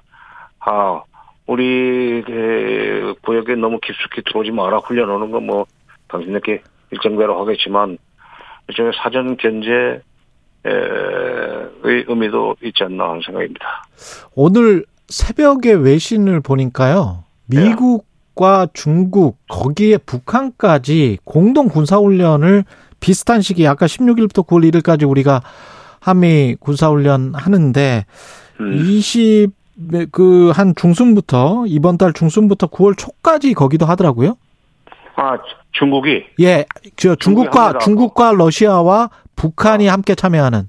그러니까 그그그 그, 그 지역이 어 바레만 그러니까 어그 서해 북쪽 어 이게 좀그 중국 쪽으로 쑥 들어가 있는 부분이 있잖아요. 그게 예. 바레만이라는데 그쪽에서 그 그전에도 중국과 러시아가 훈련을 했었는데 이번에 한국 북한까지 같이 끼어가지고 한다면은 그참 어, 상당히 예, 복잡하네요. 복잡합니다. 어. 오늘 월스트리트저널에 지금 방금 나온 기사를 제가 보고 왔었는데. 아 그래요? 예, 예. 예. 그래서 지금 예, 이거 9월달에 이건 무슨 무슨 일 나는 거 아니야? 이렇게 하다 하다 보면. 그렇죠. 예. 뭐한 3천 대 정도 참여하고 뭐 이렇게 돼 있던데 8월 중순부터 9월 초까지 하기로 예, 돼 있다. 예. 예. 그럼 이런 식으로 가면은 지금 한미일, 미중, 아, 한미일과 중러, 북 이렇게 되는 거잖아요. 글쎄, 그 참 북중러가 같이 이렇게 움직이는 그런 상황에서 어 당연히 에뭐 일본도 같이 참여해서 한미일로 나가자는 얘기가 나올 수 있을 거고 일본이 바라는 바입니다. 막 일본의 그저 이 보수 음. 진영에서는 예, 일본도 이번에 끼어가지고 한반도에서 그렇죠. 자유대가 그야말로 일본 열도 밖에서 활동할 수 있어야 되는 거 아니냐. 예, 이게 뭐 그런 그 얘기가 나올 것 같고. 일본도 그렇지만 북한 입장에서도 네, 오히려 네. 체제 보장이나 아주 안정적으로 갈 수 있는 거 아닙니까? 이렇게 되면 중로 사이에서. 누구의 체제 보장이요? 그 북한? 북한 에 북한에 중러가 완전히 이렇게 동맹처럼 행동을 하게 되면 그러니까 그 윤, 윤석열 정부가 이렇게 대북 그 차원에서 한미 연합 훈련을 세게 하다 보니까 북한이 이제 그, 그, 겁이 난 거죠. 그, 그러니 예, 중국, 중국과 러시아한테 도움을 요청할 수밖에 없는 상황을 만들었다고 봐야 되는 거죠. 그 그렇게 되면은 예. 어, 그는 잘못하면은 그야말로 우리 저최 기자 말씀하신 대로 어 한미일 내 북중로의 그 어, 그, 군사 훈련이 일상화되는 그런 식으로 한반도 그 주변에서 음. 이런 일이 생기고 이렇게 되면 뭐 어, 안보를 튼튼히 한게 만든답시고 시작한 일인데 안보를 오히려 어, 불안하게 만드는 그런 결과가 될 수 있죠. 예. 일본 과유불급이다. 과유불급이야. 과유불급이다. 아, 아. 그 과유불급이라는 게 미국 동맹을 공고히 하는 것까지는 좋은데 네. 미국이 만드는 어떤 동맹 정설이 너무 심하게 지금 들어와 있다 그런 말씀이십니까? 그렇죠. 어. 아. 그 아까 일본 이야기를 하셨는데 일본이 지금 이지스함의 장사정 미사일 탑재를 검토한다고 하는데 이렇게 되면은 미국의 그 아 일본의 그 수동적 방어 전략 그러니까 평화헌법에 규정된 전수 방어 원칙에 어긋난다는 논란이 불거질 수밖에 없거든요. 아, 일본은 그렇게 해서 하여튼 건수 잡아가지고 그쪽은 전수 방위를 깨고 해외 출병 내지는 일본 자유대 정상국 정상 군대화, 정상 일본의 정상 국가화로 가려고 그런 거 아닙니까? 물론 헌법 개정은 뭐 국민들이 60, 70% 이상이 반대한다니까 쉽지는 않겠지만, 예. 뭐 정부가 어 그걸 기정사실화 헌법 개정이 불가피한 상황을 자꾸 만들어 나가면 일본 국민들도 어떻게 하겠어요? 음. 아까 그 담대한 구상에 관해서 대북제의 같지도 않다 이렇게 평을 해주셨는데 좀 더 구체적으로 왜 대북제의 같지도 않다라고 생각을 하시는지. 북한이 그, 그, 관심을 가질 만한 대목이 하나도 없어요. 경제적인 지원 뭐 여섯, 여섯 가지 분야에 경제 지원 하겠다고 그러는데 북한 그런 거 가지고 안 움직입니다. 북한은 지금, 어, 그, 미국이 한미 연합훈련을 중단하거나 축소하고 그다음에 전략자산을 갖다서 한번도 주변에 배치하지 않는다는 그런 메시지를 보낸다면 그래 그러면 그다음부터 이제 회담하자 이렇게 나올 텐데 예. 뭐 북한은 이렇게 담대한 구상 뭐 경제 지원한다고 그래가지고 회담하겠다 내지는 뭐 비핵화 그러면 시작할게 안 움직여요. 그렇게 안 움직여요. 음. 아무리 가난해도 그렇게 먹을 거 줄게 줄 테니까 내 말 들어 그게 안 돼요. 그 사람들. 예. 어, 푸틴이 언제입니까? 2017년 9월달에 그랬었나? 동방 경제회의에서 문재인 대통령한테 했던 얘기가 있잖아요. 예. 압박 압박으로 빨리 그 사람들이 북핵 문제 해결을 나오도록 하자고 그러니까 문 대통령이 그랬었죠. 그랬더니 그 사람들 그 고난의 행군 시절에 보니까 고난의 행군이라는 것은 95년부터 이제 한 2000년까지를 얘기한 겁니다만 굉장히 어려웠던 시절에 했는데도 풀뿌리를 캐먹으면서도 우리한테 손을 안 벌리더라 그 사람들 그런 사람들인데 무슨 경제 압박을 통해서 그 이 정책 변화 내지는 그들의 태도 변화를 유도하려고 그러냐. 음. 아. 그 권영세 장관은 어제 최강 시사에서 이게 좀 정치 군사 다 포함한 패키지고 초기부터 우리가 경제적인 지원을 한다는 것이기 때문에 북한이 어, 움직일 수도 있다. 거기다가 지난 정부에서는 한미 관계가 돈독하지 않았기 때문에 미국이 어떤 우리한테 주도권을 안 줬지만 지금은 우리가 충분히 어떤 유엔의 제재, 면제, 유예까지 이끌어낼 수 있다. 이런 발언을 했거든요. 아, 글쎄요. 근데 그 저도 이렇게 그 들었어요. 아 들으셨어요? 예, 고양서 장관님이 말씀하시는 거 이거 들었는데, 예, 어, 담대한 구상 속에 지금 뭐 군사적인 그 보관도 다 들어 있다 그러는데 뭐 어디 어디 들어 있대요? 어디 숨겨놨어? 보물찾기야 이거? 아뭐 아니면 이미 북한하고 물밑 접촉을 통해서 물밑 접촉을 통해서 공개적으로는 경제 얘기만 하지만 예. 그 조금만 당신네가 움직여주면 미국도 움직일 거다. 음. 말하자면 한미 연합 훈련 중단하든지 접수하고 전략자산 같은 것도 그 배치하지 않음으로 해서 당신네가 요구하는 그 투객 협상의 조건 그 충족시켜 줄 테니까 뭐좀 반응을 보여봐 하는 식으로 얘기가 되고 있다면은 괜찮지만 네. 그거 없이 그런 식으로 얘기를 한다면은 그거는 잘못된 얘기죠. 예. 아니 어디다 숨겨놓고는 군사적인 보관도 다 들어있다고 그래요. 군사적인 보관과 관련해서 특히 그 미국이 지난 정부와는 달리 한미 관계가 돈독해져서 뭔가 우리한테 승인을 다 해줄 것이다 그런 식의 발언에 관해서는 어떻게 생각하십니까? 글쎄요, 그게 그러니까 이 과감한 대북 그 그저 제한 아니 뭐 지원 같은 거를 유엔 대북 제재로부터 이제 면제시켜 줄 수 있는 그런 정도 어 조율이 가능하다는 얘기인데 예. 그게 실질적으로 한미 간에 그런 얘기까지 이 하지는 않을 거예요, 아마. 구체적으로 오갔는지는 아이 그뭐 이게 그 소위 그 희망적 관측이 이 일정 희망적 관측에 불과하다고 봅니다. 미국 사람들이 그렇게 쉽게 안 해줘요. 음. 북한이 구체적으로 움직이지도 않는데 먼저 이렇게 대규모 무슨 공항 지어주고 말이야. 어? 항만 그 현대화 시켜주고 또 무슨 발전소 지어주고 송배전 기사 해주고 음. 그런 그런 일을 그 저 승인할 것 같습니까? 예. 아니 철도로 연결을 합의를 해놓고 현대화 합의해놓고 4.27 파문점 어, 예. 정상회담에서 음. 그 현장 실사까지 다 끝냈어요. 예. 근데 막상 그걸 못하게 하지 않았어요. 또 북한이 핵 문제 관련해서 아무런 움직임도 없는데 음. 이런 거 해주면 안 된다고 해가지고 또 철도도로가 현대화 못하고 말았죠. 예, 여기까지 듣겠습니다, 장관님. 네. 예, 정세현 전 통일부 장관이었습니다. 고맙습니다. 예. 예.